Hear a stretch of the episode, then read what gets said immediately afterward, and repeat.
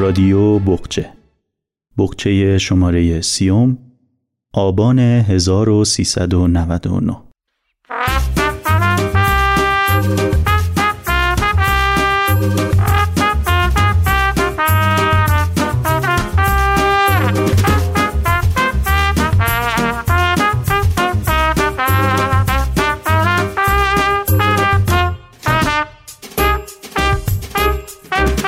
پیچک ها پژمردن توی دست پرچین فریاد نیلوفر خواب سرد زمین.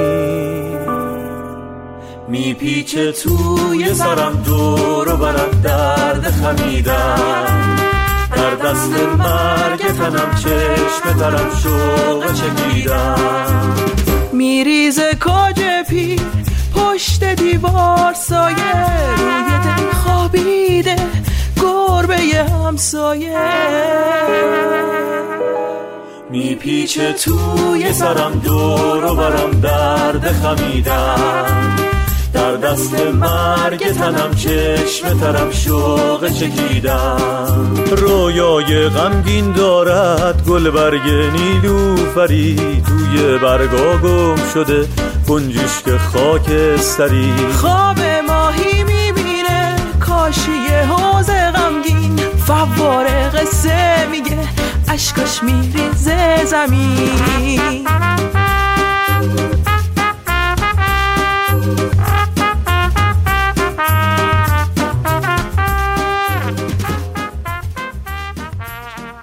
فرهنگ های لغت زیل عنوان کلیشه تعریفی فنی ارائه می دهند. تصویر یا نوشته که بر چوب یا فلز حک کنند و آن را به هنگام چاپ کردن کتاب، مجله و غیره به کار برند. قالب، باسمه و در باب معنای باسمه اگر کلیشه نگفته باشند نوشتند چاپ. به زبان خودمان اما کلیشه یک معنای واضح و شفاف دارد کاری که مدام انجامش می دهیم بیان که برای پیشبردش نیاز به فکر کردن داشته باشیم همان اتفاق چاپ شده در ذهنمان که در مسیری پیشرونده رخ می دهد. انگار این اصطلاح فرانسوی در دل خود نوعی بیمعنایی حمل می کند. بیمعنایی برآمده از تجربه و تکرار که به بی تجربگی و خامی منتج می شود. چه تناقض عجیبی چرخه ای که چون گرداب تو را می بلد.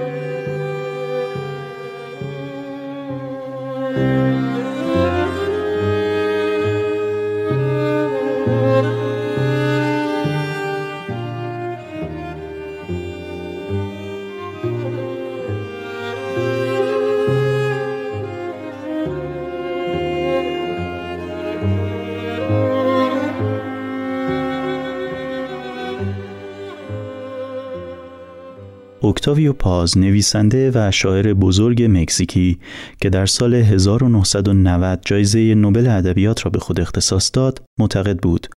ما هرگز نمی توانیم خود را بشناسیم و رفتاری مناسب اختیار کنیم مگر آنکه ابتدا با دیگران ارتباط برقرار کنیم. دیگرانی که از غذا نگاهشان به مسائل گوناگون با ما یکسان نیست.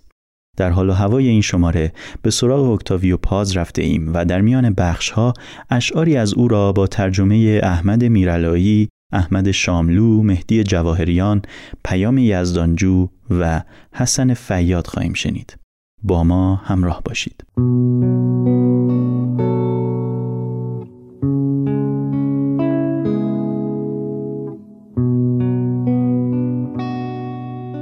شفافتر از چکه های آب در پیچا پیچ انگشتان تاک ها ذهن من از تو تا خودت پلی می کشد نگاه می کنم و تو واقعی تر از تنی که در آن ساکنی سراپا در هسته ذهن من. تو زاده شدی تا در جزیره ای زندگی کنی.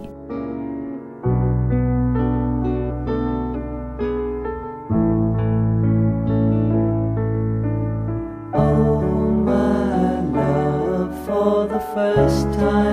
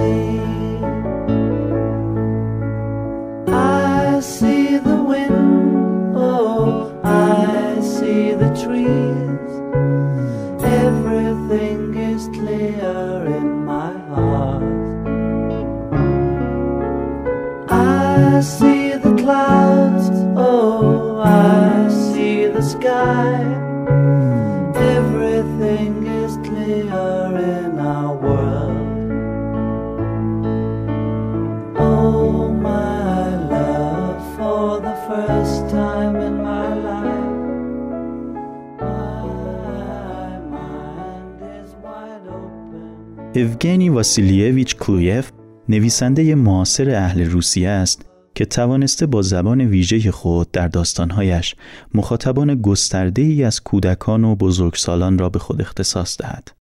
با هم داستان لکه روشن روی پرچین خاکستری را از این نویسنده با ترجمه زهرا سلطانی میشنویم که برای اولین بار از طریق رادیو بغچه منتشر می شود.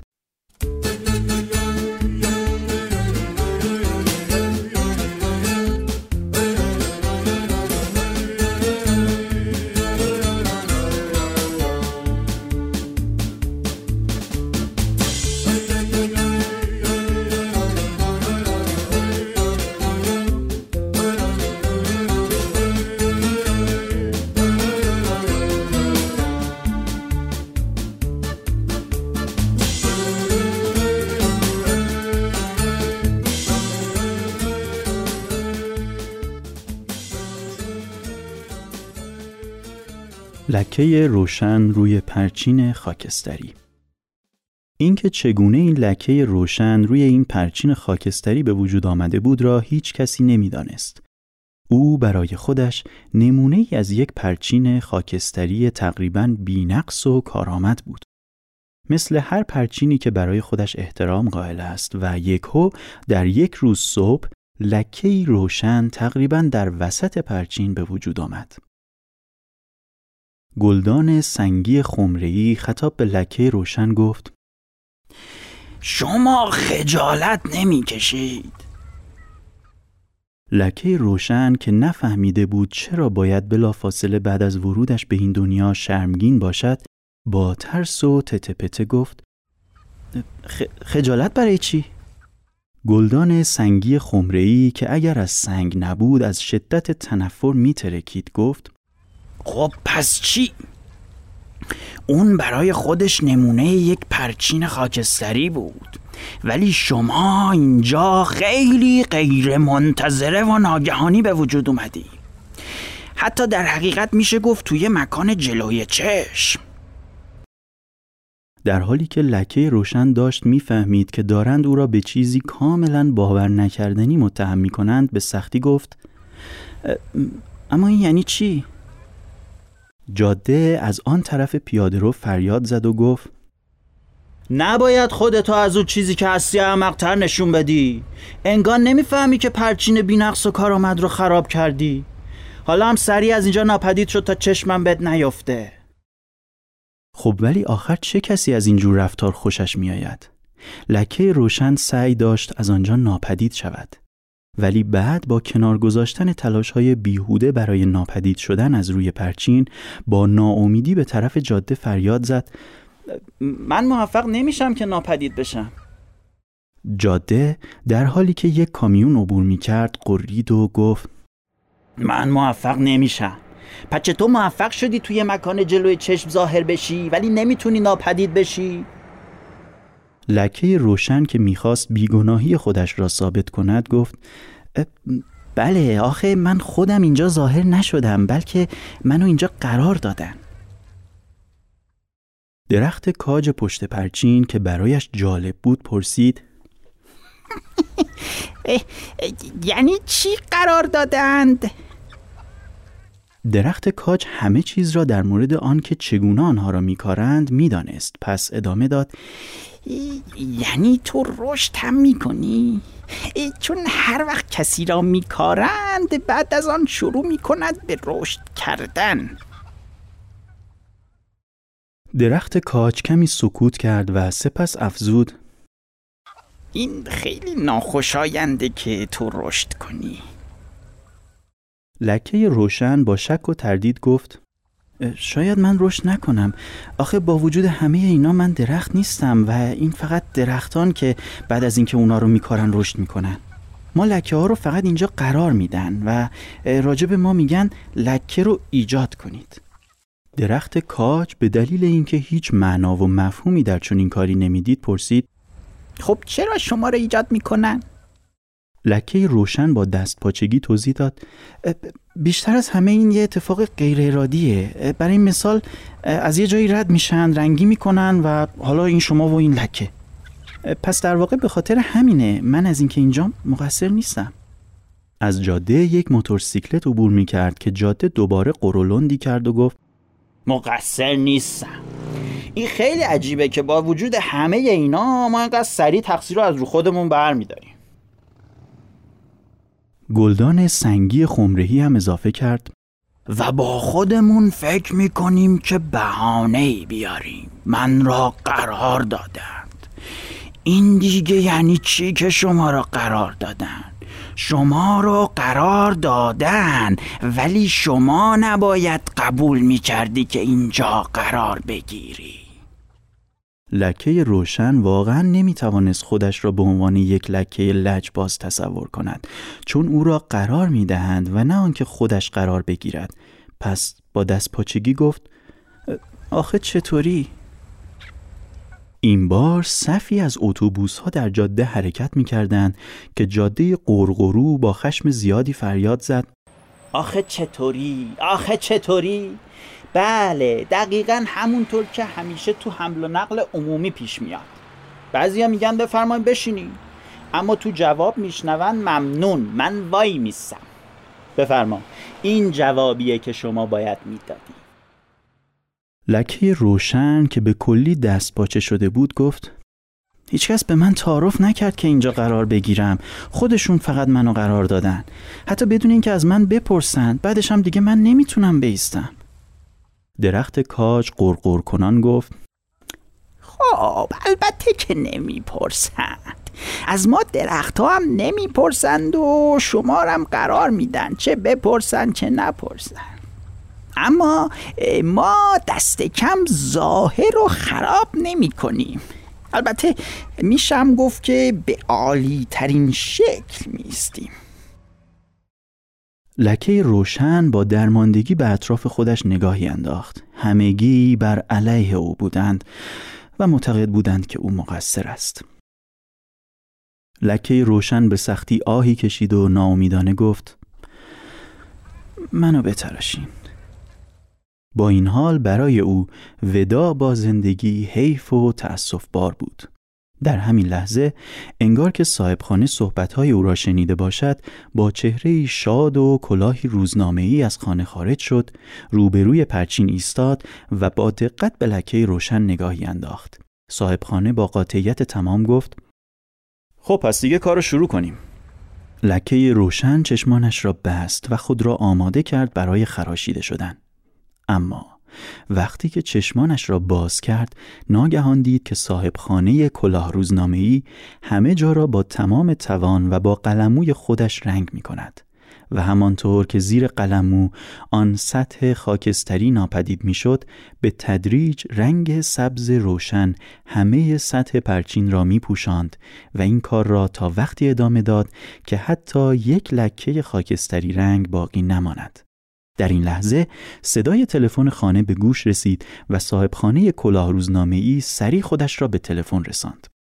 لکه خاکستری با چشمانش نگاهی به خیابان انداخت و آهی کشید و ناگهان شنید که محیط وسیع سبز روشن اطرافش به او یواشکی می‌گوید بیا اینطور فکر کنیم که این مکالمه تلفنی بی پایانه و به نظر می‌رسه که چنین اتفاقاتی رخ میدن все кончается, кончается, кончается. Едва качаются перрон и фонари. Глаза прощаются, надолго изучаются. И так все ясно, слов не говори. А голова моя полна бессонницы Полна тревоги голова моя. И как расти не может дерево без солнца Так не могу я быть без вас, друзья. Спасибо вам, не подвели, не дрогнули И каждый был открыт таким, как был. Ах, не короткие до сердца тронули. Спасибо вам, прощайте, докурил. А все кончается, кончается, кончается. Едва качаются перо и фонари Глаза прощаются, надолго изучаются. И так все ясно, слов не говори. Мы по любимым разбредемся и по улицам Наденем фраки и закружимся в судьбе. А если сердце заболит, простудится Искать лекарства станем не в себе. Мы будем гнуться, но, наверное, не загнемся не заржавеют в ножнах скрытые клинки. И мы когда-нибудь, куда-нибудь вернемся И станем снова с вами просто мужики. А все кончается, кончается, кончается Едва качаются перо и фонари. Глаза прощаются, надолго изучаются И так все ясно, слов не говори и так все ясно, слов не говори. И так все ясно, слов не говори.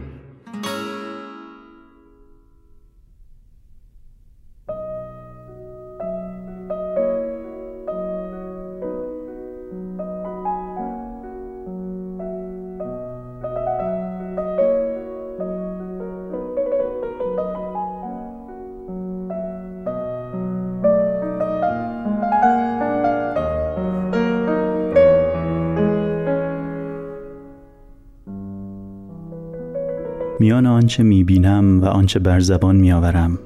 میان آنچه بر زبان میآورم و آنچه به سکوت وا می‌گذارم میان آنچه به سکوت وا می‌گذارم و آنچه به خواب می‌بینم.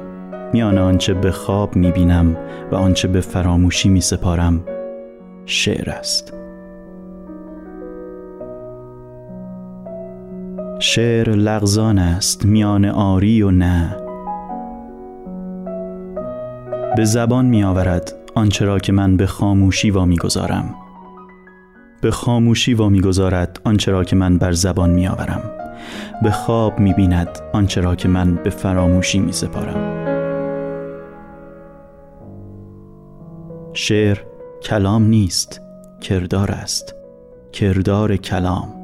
کلام شعر گویا و شنواست. شعر واقعی است و به مجرد آنکه می‌گویم واقعی است از نگاه میگریزد.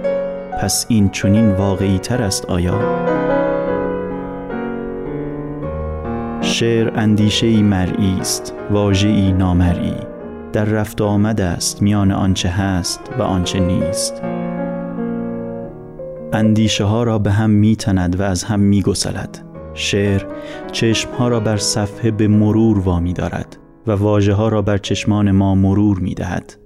چشم ها لب به سخن می گشایند واژه ها نگاه می کنند و نگاه ها می اندیشند شعر شنیدن اندیشه ها دیدن آن چیز هاست که بر زبان می آوریم نوازش پیکر اندیشه است. چشم ها را که فرو می بندیم واژه ها لب به سخن می گشایند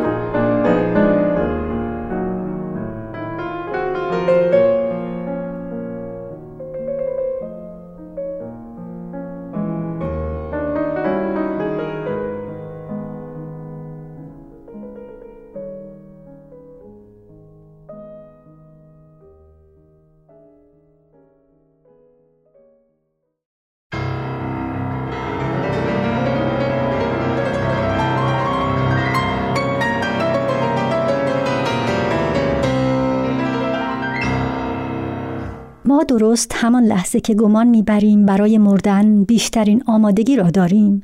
دقیقا در همان آن بیشترین تکاپو را برای زیستن می‌کنیم.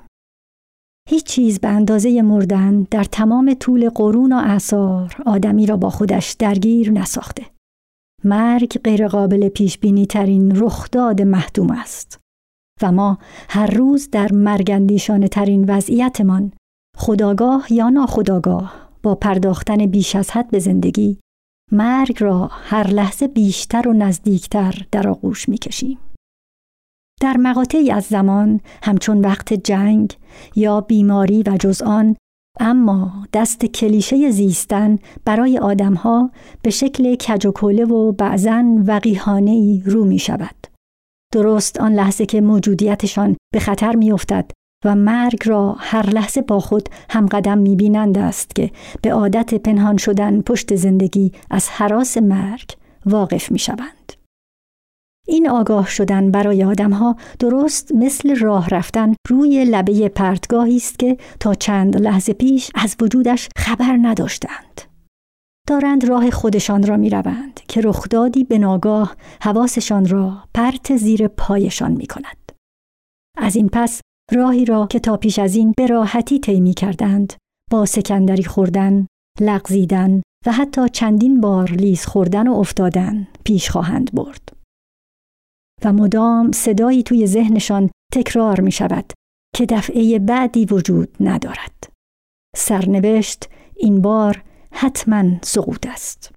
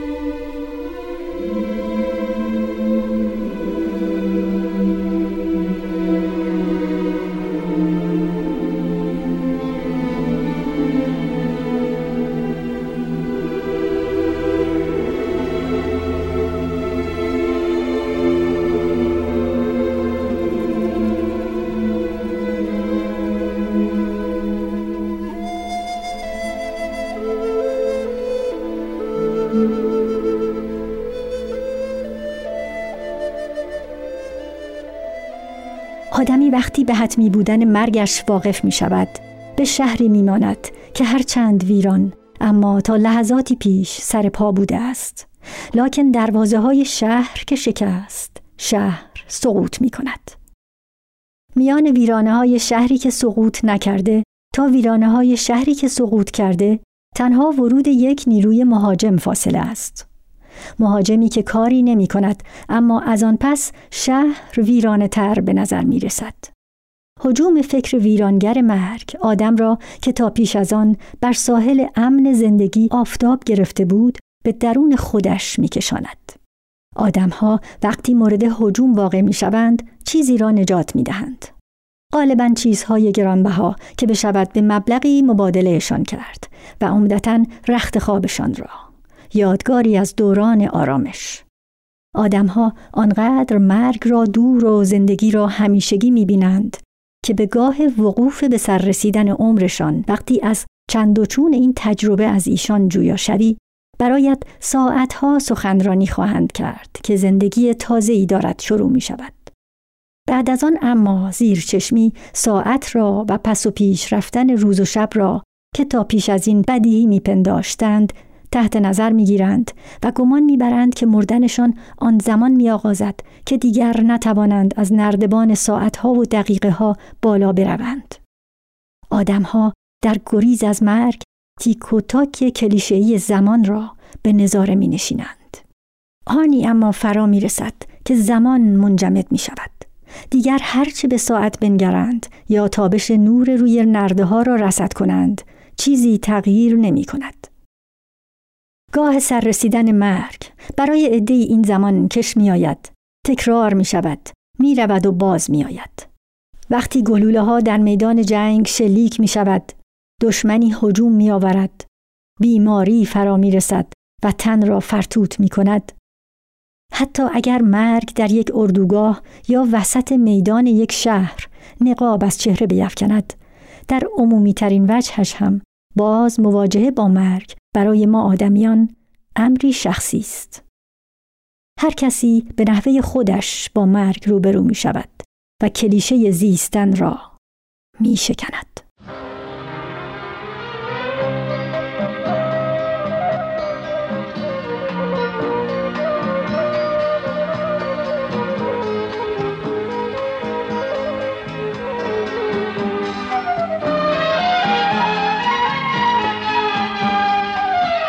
متنی که خوانده شد روایتی است از مرگ بر پایه کتاب گفتگو با مرگ اثر آرتور کوستلر این کتاب روایت مواجهه نگارندهش با مفهوم مرگ از پس گذراندن دوره حبس در جریان جنگ داخلی اسپانیا و انتظار کشیدن برای حکم اعدام است.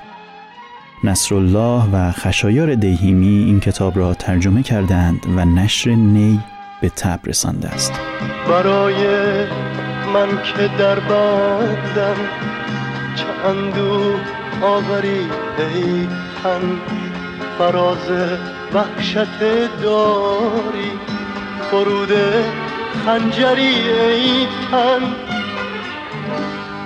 غم آزادگی دارم به تن دل بستگی تا کی به من بخشیده دل سنگی شکستن های پی در پی. در این قوقای مردم کش در این شهر به خون خوشا در چنگ شب مردن. ولی از مرگ گفتن چرا تن زنده و عاشق کنار مرگ فرسودن چرا دل تنگ آزادی گرفتار قفس بودم؟ قفس بشکن که بیزارم. از آب و دانه در زندان. خوشا پرواز ما حتی به باغ خشک بیباران. در این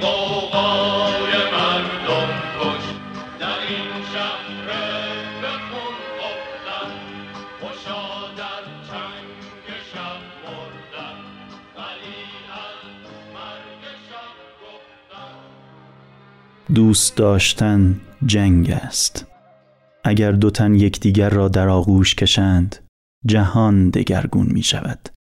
ها گوشت می‌گیرند اندیشه ها گوشت می‌گیرند بر شانه های اسیران بالها جوانه می‌زنند جهان واقعی و محسوس می شود. شراب باز شراب می شود. نان بویش را باز می آب آب است. دوست داشتن جنگ است همه درها را می گشاید تو دیگر سایه‌ای شماره دار نیستی که اربابی بی چهره به زنجیرهای جاویدان محکومت کند. جهان دگرگون می شود اگر دو انسان با شناسایی یکدیگر را بنگرند. دوست داشتن اوریان کردن فرد است از تمام اسمها.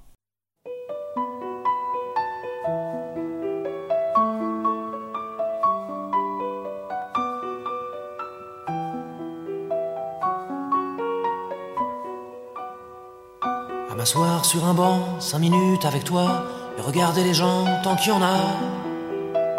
Te parler du bon temps qui est mort ou qui reviendra, en serrant dans ma main tes petits doigts. Puis donner à bouffer à des pigeons idiots, leur filer des coups de pied pour de faux. Et entendre ton rire qui lézarde les murs, qui sait surtout guérir mes blessures.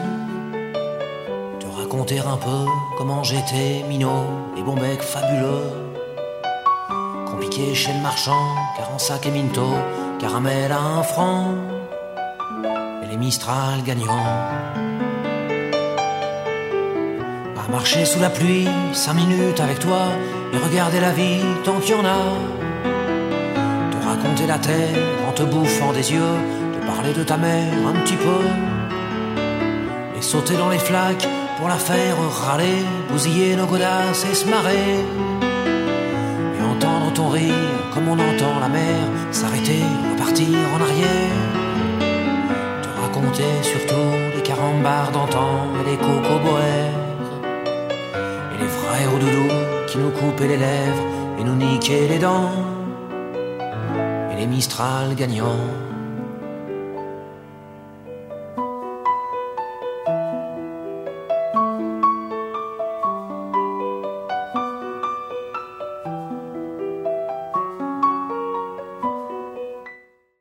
ادبیات هر ملت یکی از عرصه های به چالش کشیدن تابوهای آن ملت است. زیرا هنر و ادبیات با ویژگی های هنجار و جنبه انتقادی که دارد حریم اغلب قراردادهای آسمانی و بشری را در هم می شکند و به عبارتی تابو شکنی می کند. تابو شکنی عرفانی از زمانی که بحث عشق وارد عرفان ایرانی اسلامی می شود خود را نمایان می سازد. عشق صوفی یا عارف را گستاخ می کند تا در بساط انبساط با خدا من و تو کند یا در تعویل خاص خود سایر مقدسات را چون وسیله ای دانسته و از سر غیرت عاشقانه همه را ترد کند و یا بر سبیل نوعی سمبولیسم از مطرودین دفاع کند. با این حال این نوع تابو شکنی با تمام گستاخی که دارد در پی ایجاد شک و تردید یا انکار نیست. بلکه آنجا که تابو شکنی جنبه شخصی دارد در پی ایجاد صمیمیت بیشتر میان عاشق یعنی بنده و معشوق یعنی خداست آنجا هم که شکل اجتماعی به خود می‌گیرد در پی مبارزه با سوء استفاده های دینی مذهبی است. در اینجا قرض از تخریب مقدسات یا جلب منهیات ترد قاعده مقدس یا نامقدس نیست بلکه نوعی گستاخی با اصحاب سوء استفاده کننده از آنهاست.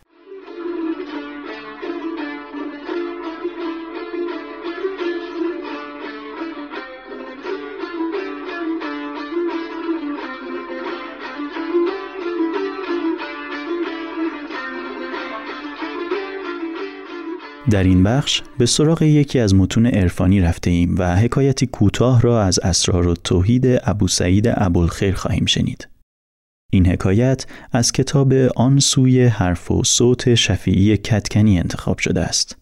در ابتدای این بخش نیز از مقاله پارسا یعقوبی با نام آشنایی با تابوشکنی ادبی بهره بردیم.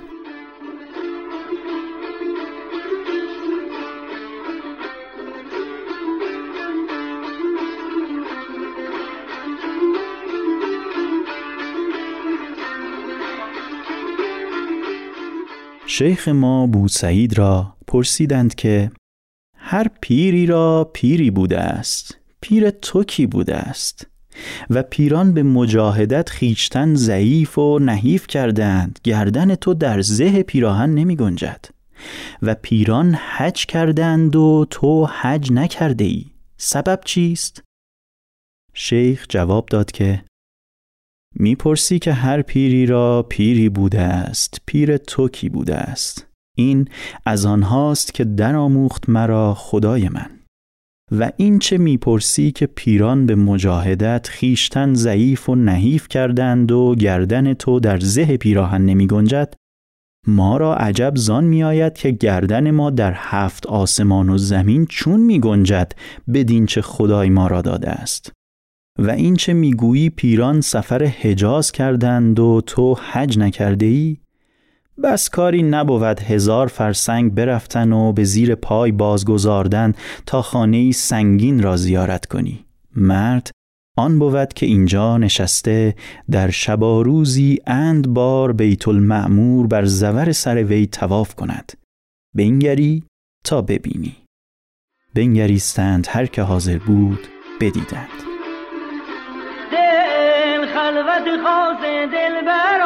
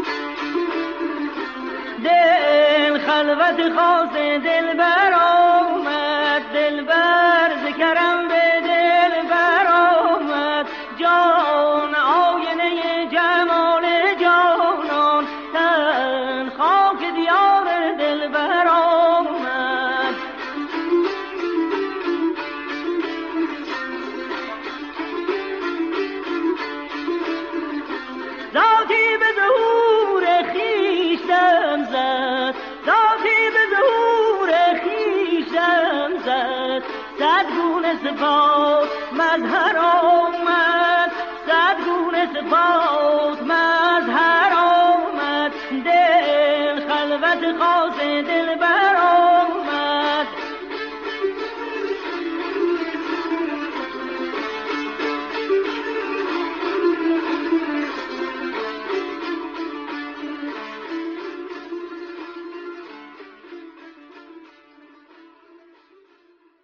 قبه های مقبره ها تاریک و اندیشناک و انبوه پرندگان را ناگهان به آبی یک دست آسمان شلیک می کنند.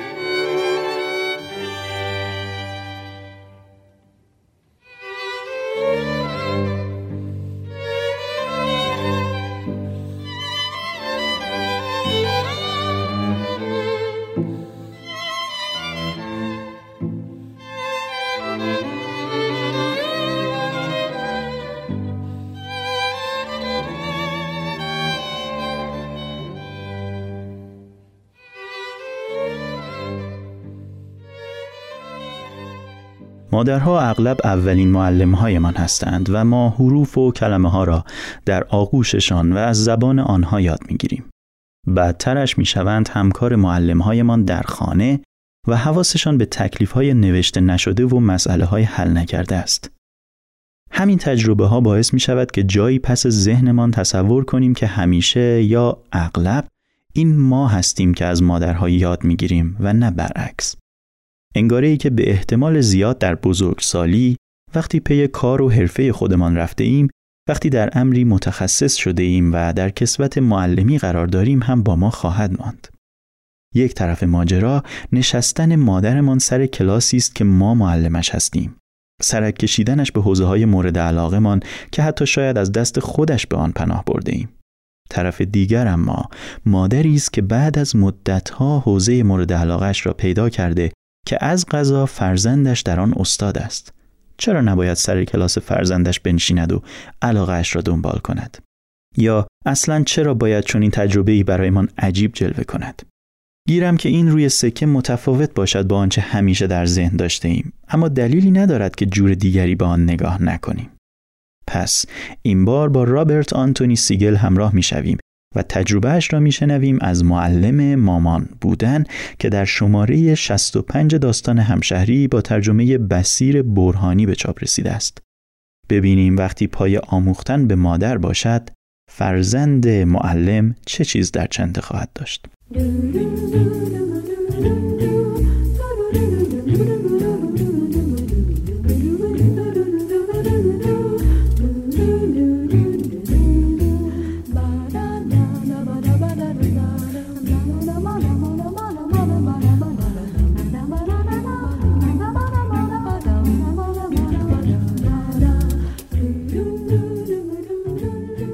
معلم مامان در اولین روز کارگاه یک هفته نویسندگی خلاق روبروی دسته ای از رمان اولی های مصمم می نشینم که سراغ من یعنی معلمشان آمدند تا کتابشان بهتر شود.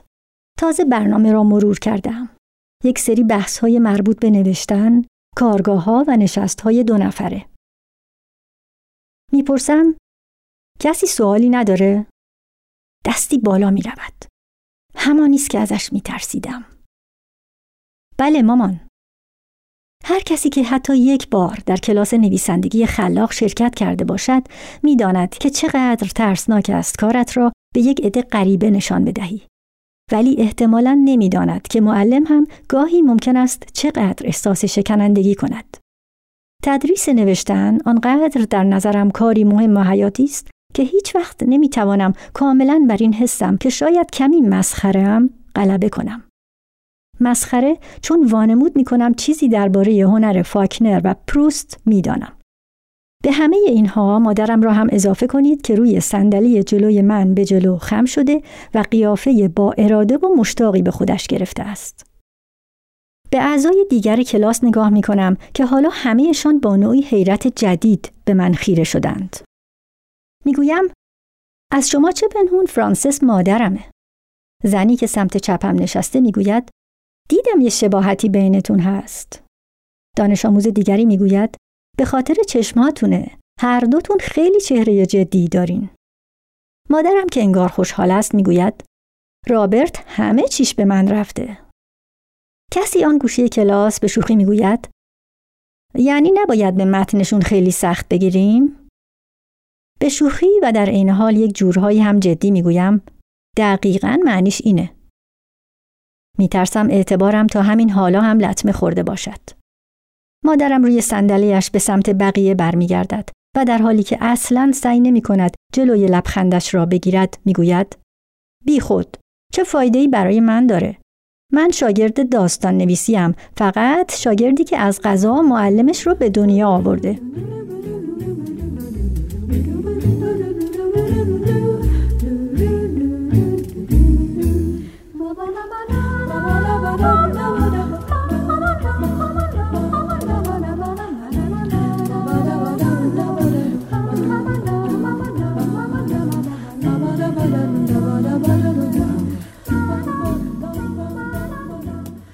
مادرم نوشتن را بعد از مرگ پدرم شروع کرد. تکه های کوتاه، خوابی که در آن با پدرم حرف زده بود، داستانی از چهل سال زندگیشان با هم.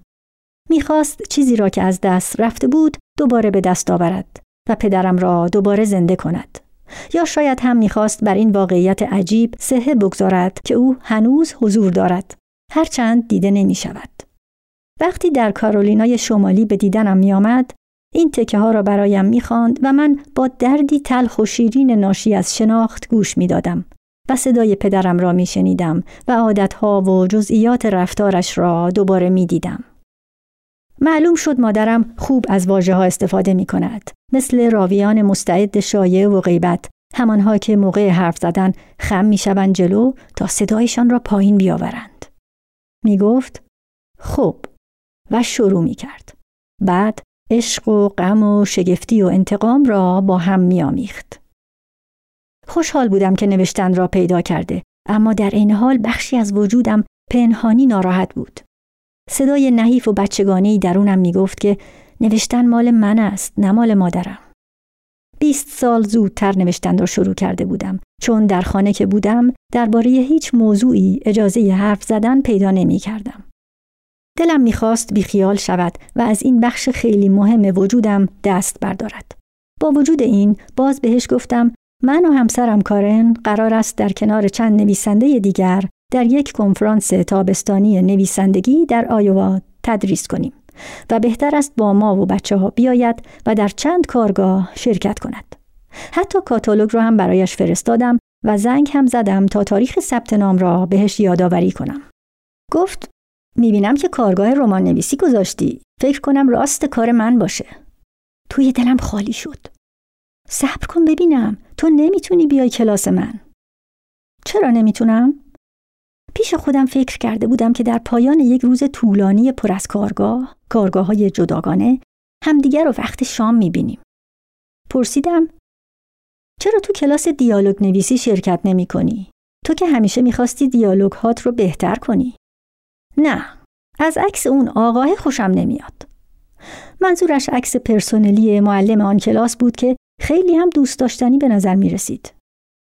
در ضمن من کمک می‌خوام تا رمانم را شروع کنم. چه رمانی؟ رمانی که دارم شروع می‌کنم. گفتم ولی مامان و بعد دیدم نمی‌خواهم جر و بحث کنم چون دلم می‌خواست با ما بیاید. بچه هایم کوچکتر از آن بودند که پدر بزرگشان یادشان باشد و دلم می‌خواست حداقل مادر بزرگشان را بشناسند که با توجه به فاصله 1200 کیلومتری من از هم کار آسانی نبود. هفتاد و پنج سالش بود. بعد از پدرم فقط او مانده بود. گفتم خیلی خوب ثبت نام کن.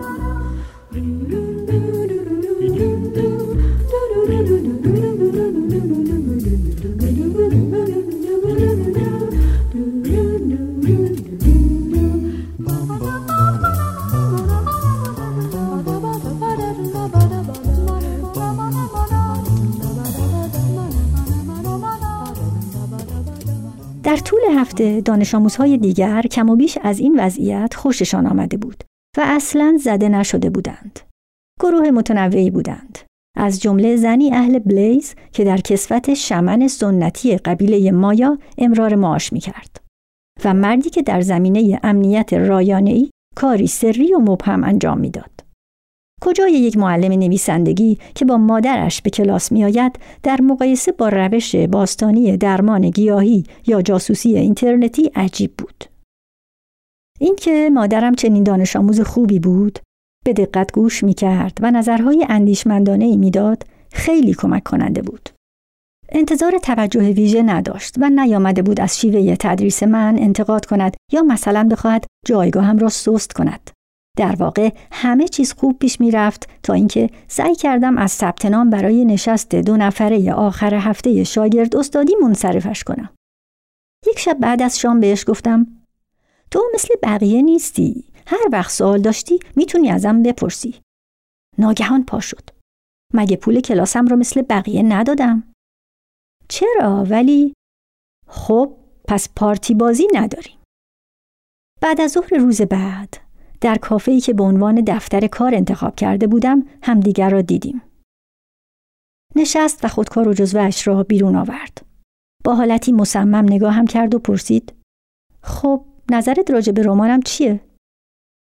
خواندن رمان مادرم برایم تجربه عجیبی بود و دلیلش هم فقط صحنه های عاشقانش نبود. به طرز خارق خوب نوشته شده بود. و لحن داستانی عالیش همان انرژی کلامی غنی را داشت که مادرم حتی به معمولی ترین مکالمه ها می دهد. ولی شخصیت اصلی به وضوح نسخه ایدئال خودش بود و هرچند موضوع خورده نوشته های قبلیش دستیابی مجدد به گذشته همراه پدرم بود این یکی به نظر تجربه بود درباره یک زندگی دیگر به عنوان هنرمندی هنجارگریز و مجرد زندگی که شوهر یا فرزند در آن نبود. اولش خواستم بهش بگویم کتابش کمی ناراحتم کرده چون به شکل بیچون و چرایی همه اعضای خانواده ایمان را از چهره زمین محو کرده بود و آن هم فقط به خاطر اینکه نیمه خیال پرورش بتواند با یک سری نقاش کاریزماتیک و متظاهر نشست و برخواست داشته باشد. ولی بعد تصمیم گرفتم دست نگه دارم و بهش فکر کنم.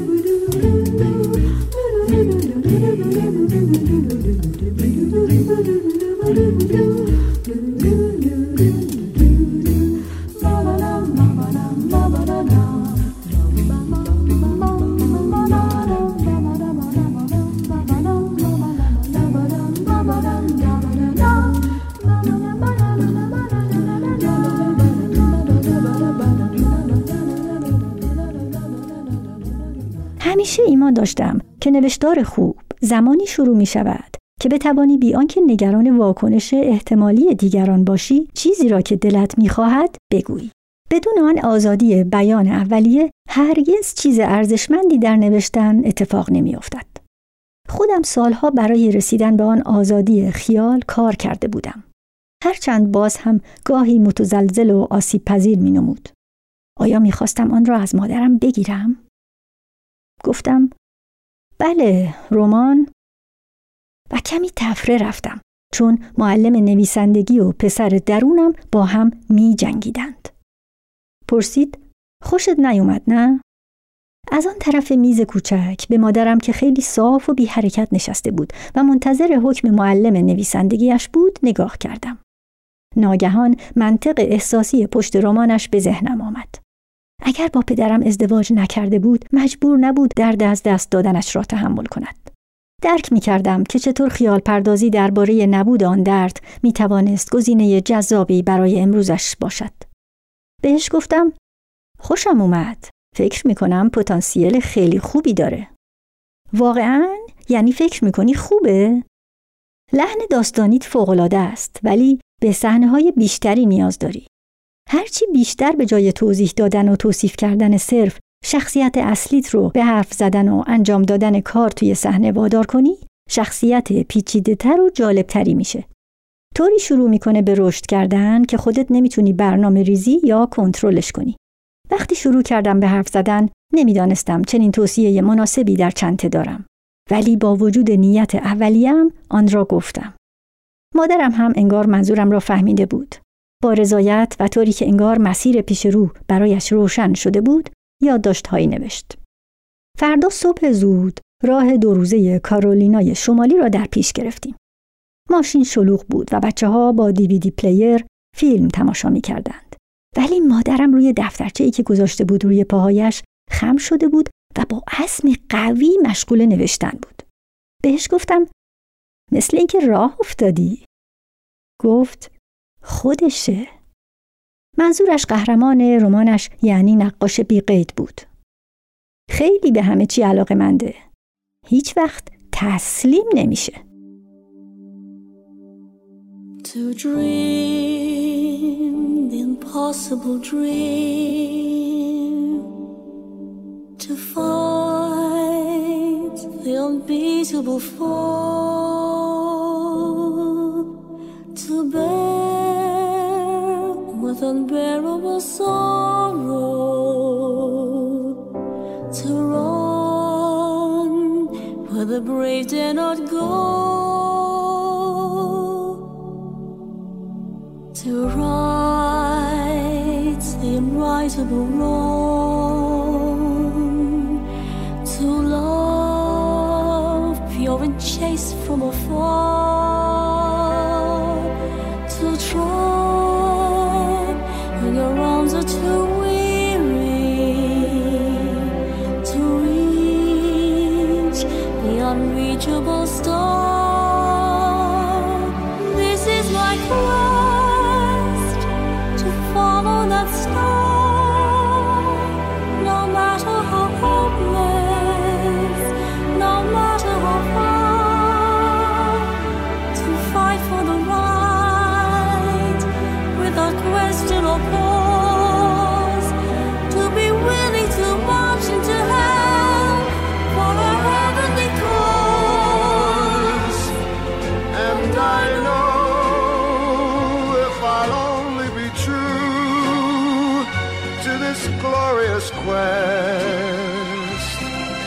that my heart will lie peaceful and calm when I'm laid to my rest,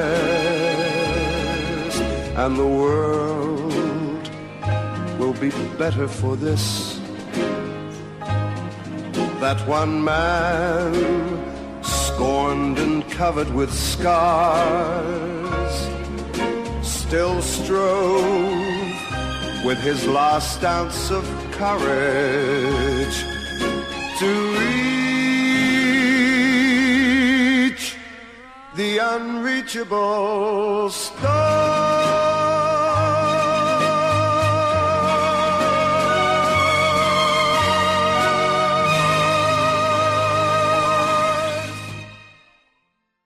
کسانی از سرزمینمان سخن به میان آوردند من اما به سرزمینی توهی دست می اندیشیدم. به مردمانی از خاک و نور به خیابانی و دیواری و به انسانی خاموش ایستاده در برابر دیوار و به آن سنگ ها می اندیشیدم که برهنه بر پای ایستادند در آب رود در سرزمین روشن و مرتفع آفتاب و نور به آن چیزهای از یاد رفته می اندیشیدم که خاطرم را زنده نگه می دارد. به آن چیزهای بی ربط که هیچ کسشان فرا نمی خاند.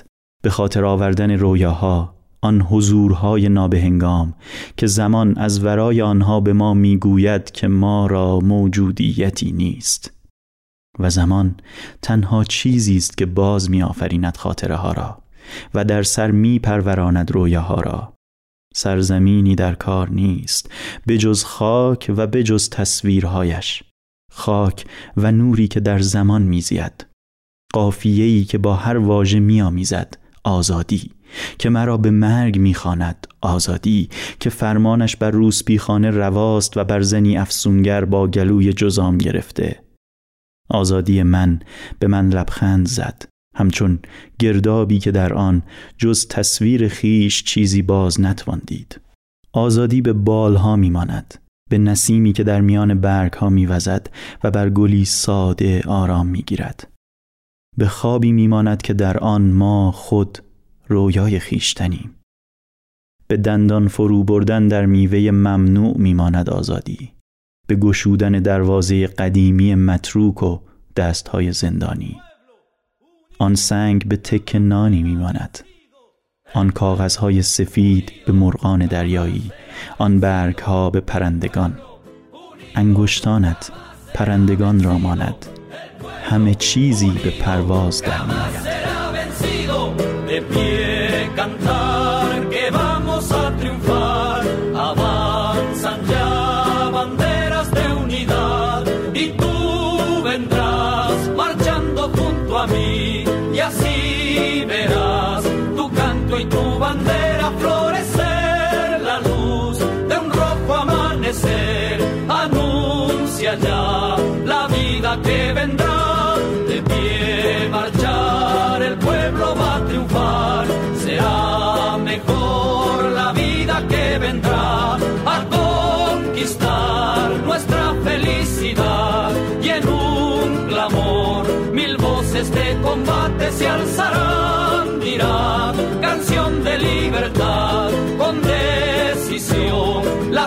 vencerá. Y ahora el pueblo que se alza en la lucha con voz de gigante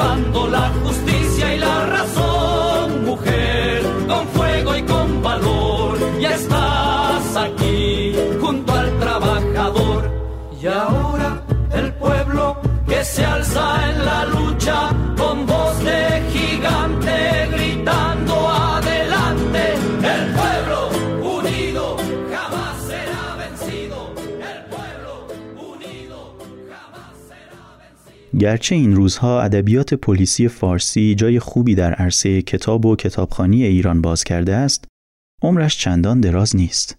پیش از این کتابخانهای ایرانی ادبیات پلیسی را اغلب با ترجمه آثار غیر فارسی می شناختند و به طب عرصه جنایت هم جایی بود خارج از مرزهای ایران. پس جغرافیای سرزمین ما جز در مواردی معدود به تازگی دارد طعم جنایت و به قولی کاراگاه بازی را در عرصه ادبیات فارسی می چشد. با این همه یک بار پیش از اینها سوژه تخیل پلیسی یکی از ملکه های جنایت بوده است. آن هم کدامشان؟ آگاتا کریستی مخوف.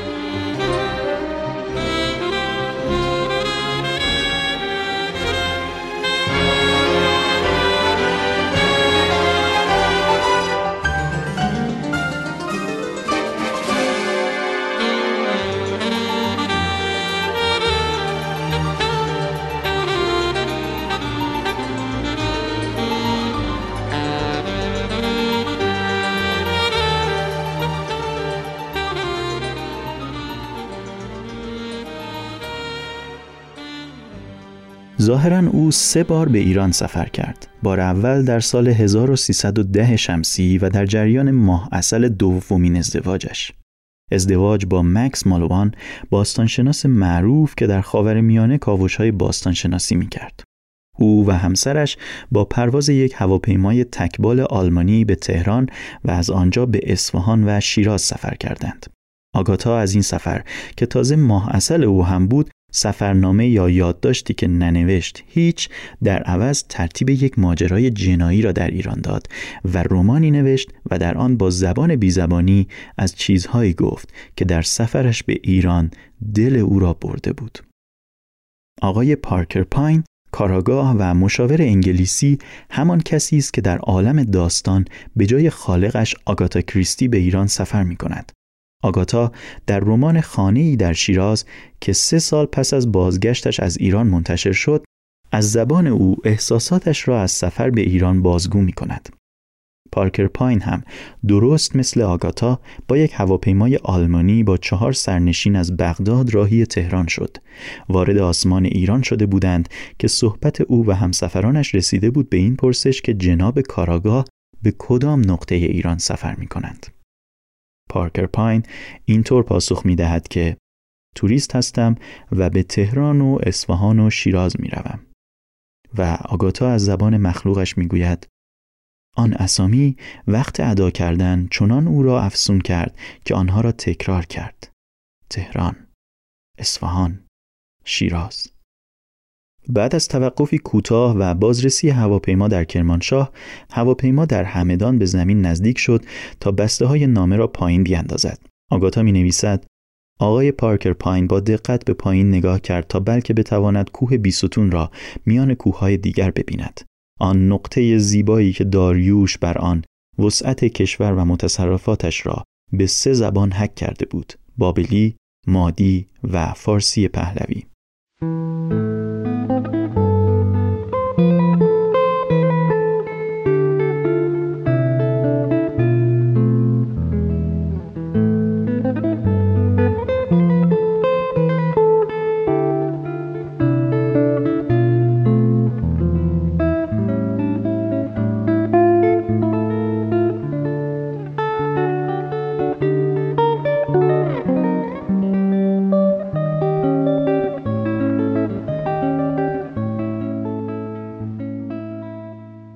هواپیمای پایین ساعت یک ظهر به تهران می رسد.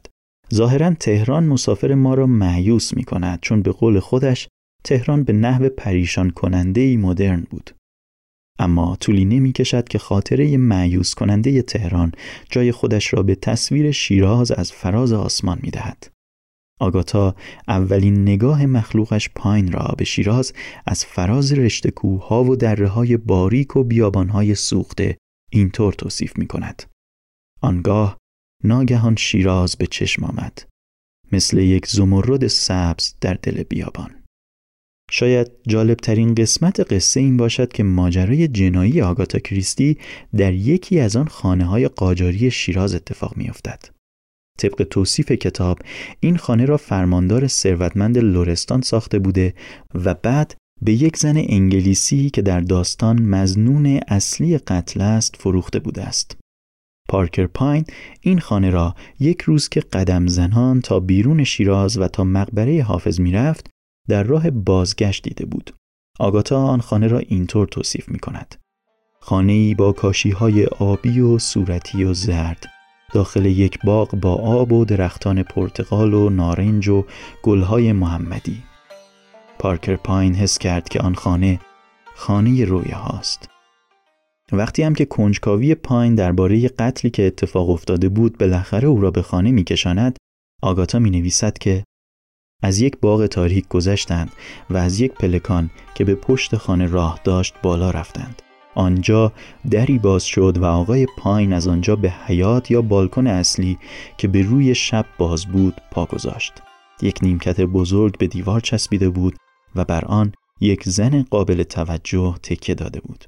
این خانه ممکن است کدام خانه قاجاری شیراز بوده باشد؟ باری آدمهای بسیاری به شیراز سفر کردند. شیراز نزد ایرانی و غیر ایرانی به گل و بهار و عطر بهار نارنج و بناهای کاشیکاری قاجاری غرق در نور و رنگ مشهور است. اما چه کسی جز یک جنایی نویس قهار می تواند از دل چنین شهری طرح یک قصه جنایی را در اندازد؟ چه کسی جز آگاتا کریستی مخوف؟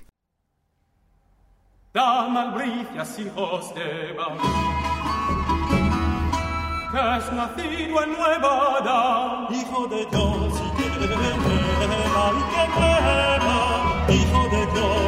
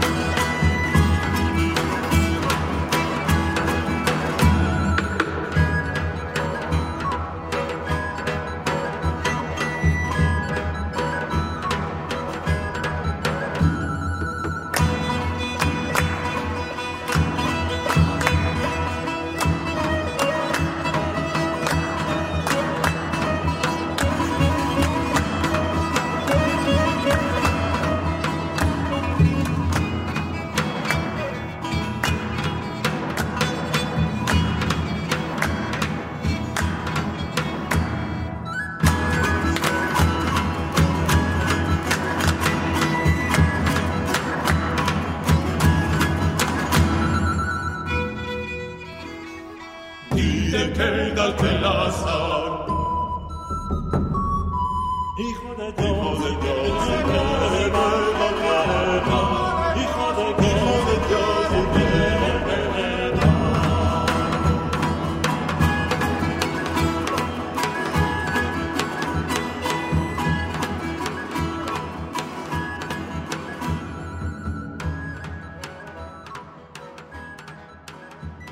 خوشحالیم که در این شماره نیز همراهمان بوده اید. رادیو بقچه را از app های پادکست مانند Castbox و کانال تلگرام بقچه بشنوید. همچنین با ما در تلگرام، توییتر و اینستاگرام با ID BOGH underline CHEH در ارتباط باشید که همواره مشتاق شنیدن نظراتتان هستیم. با شعر دیگری از اکتاویو پاز این شماره را به پایان می‌بریم. همیشه شاد باشید.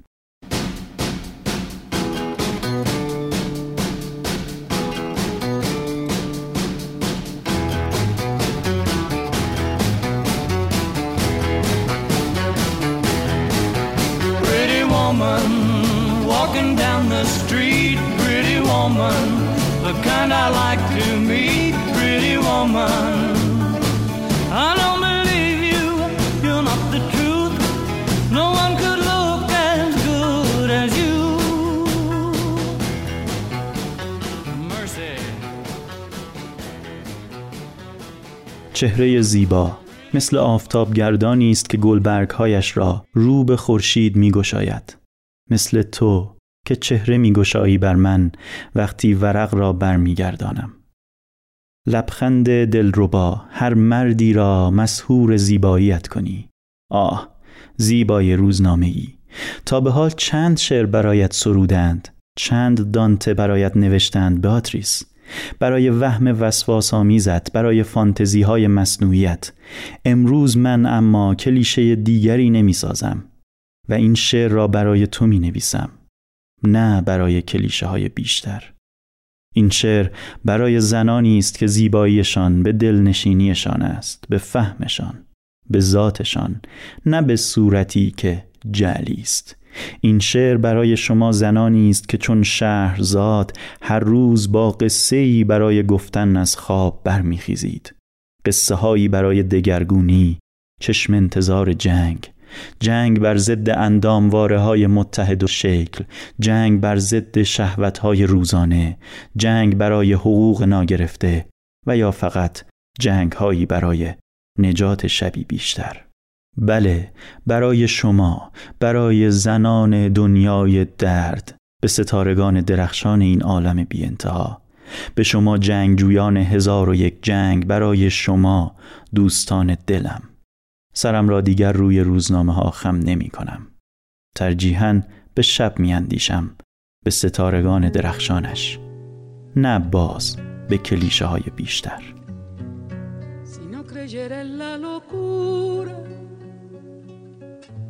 de la garganta del sinsonte. Si no creyera que en el monte se esconde el trino y la pavura. Si no creyera en la balanza, en la razón del equilibrio, si no creyera en el delirio, si no creyera en la esperanza, si no creyera en lo que agencio, si no creyera en mi camino, si no creyera en mi sonido, si no creyera en mi silencio, ay, qué cosa fuera qué cosa fuera la masa sin cantera, un amasijo hecho de cuerdas y tendones, un revoltijo de carne con madera, un instrumento sin mejores pretensiones, de lucecitas montadas para escena. Qué cosa fuera corazón, qué cosa fuera, qué cosa fuera la masa sin cantera un testaferro del traidor de los aplausos, un servidor de pasado en copa nueva, un eternizador de dioses del ocaso, júbilo hervido con trapo y lentejuela. Qué cosa fuera, corazón, qué cosa fuera, qué cosa fuera, a masa sin cantera.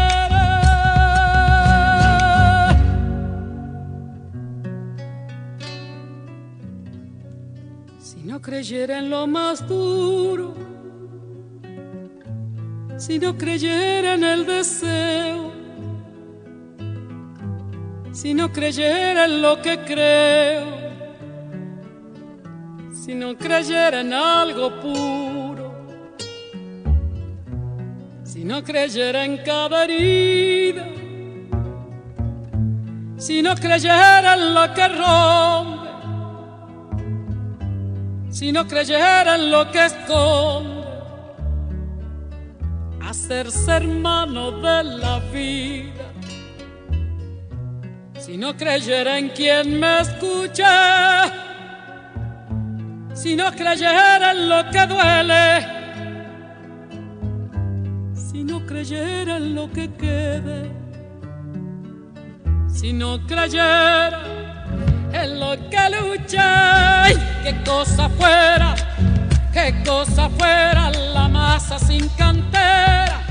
Un amasijo hecho de cuerdas y tendones, un revoltijo de carne con madera, un instrumento sin mejores pretensiones, de lucecitas montadas para escena. Qué cosa fuera, corazón, qué cosa fuera qué cosa fuera la masa sin cantar.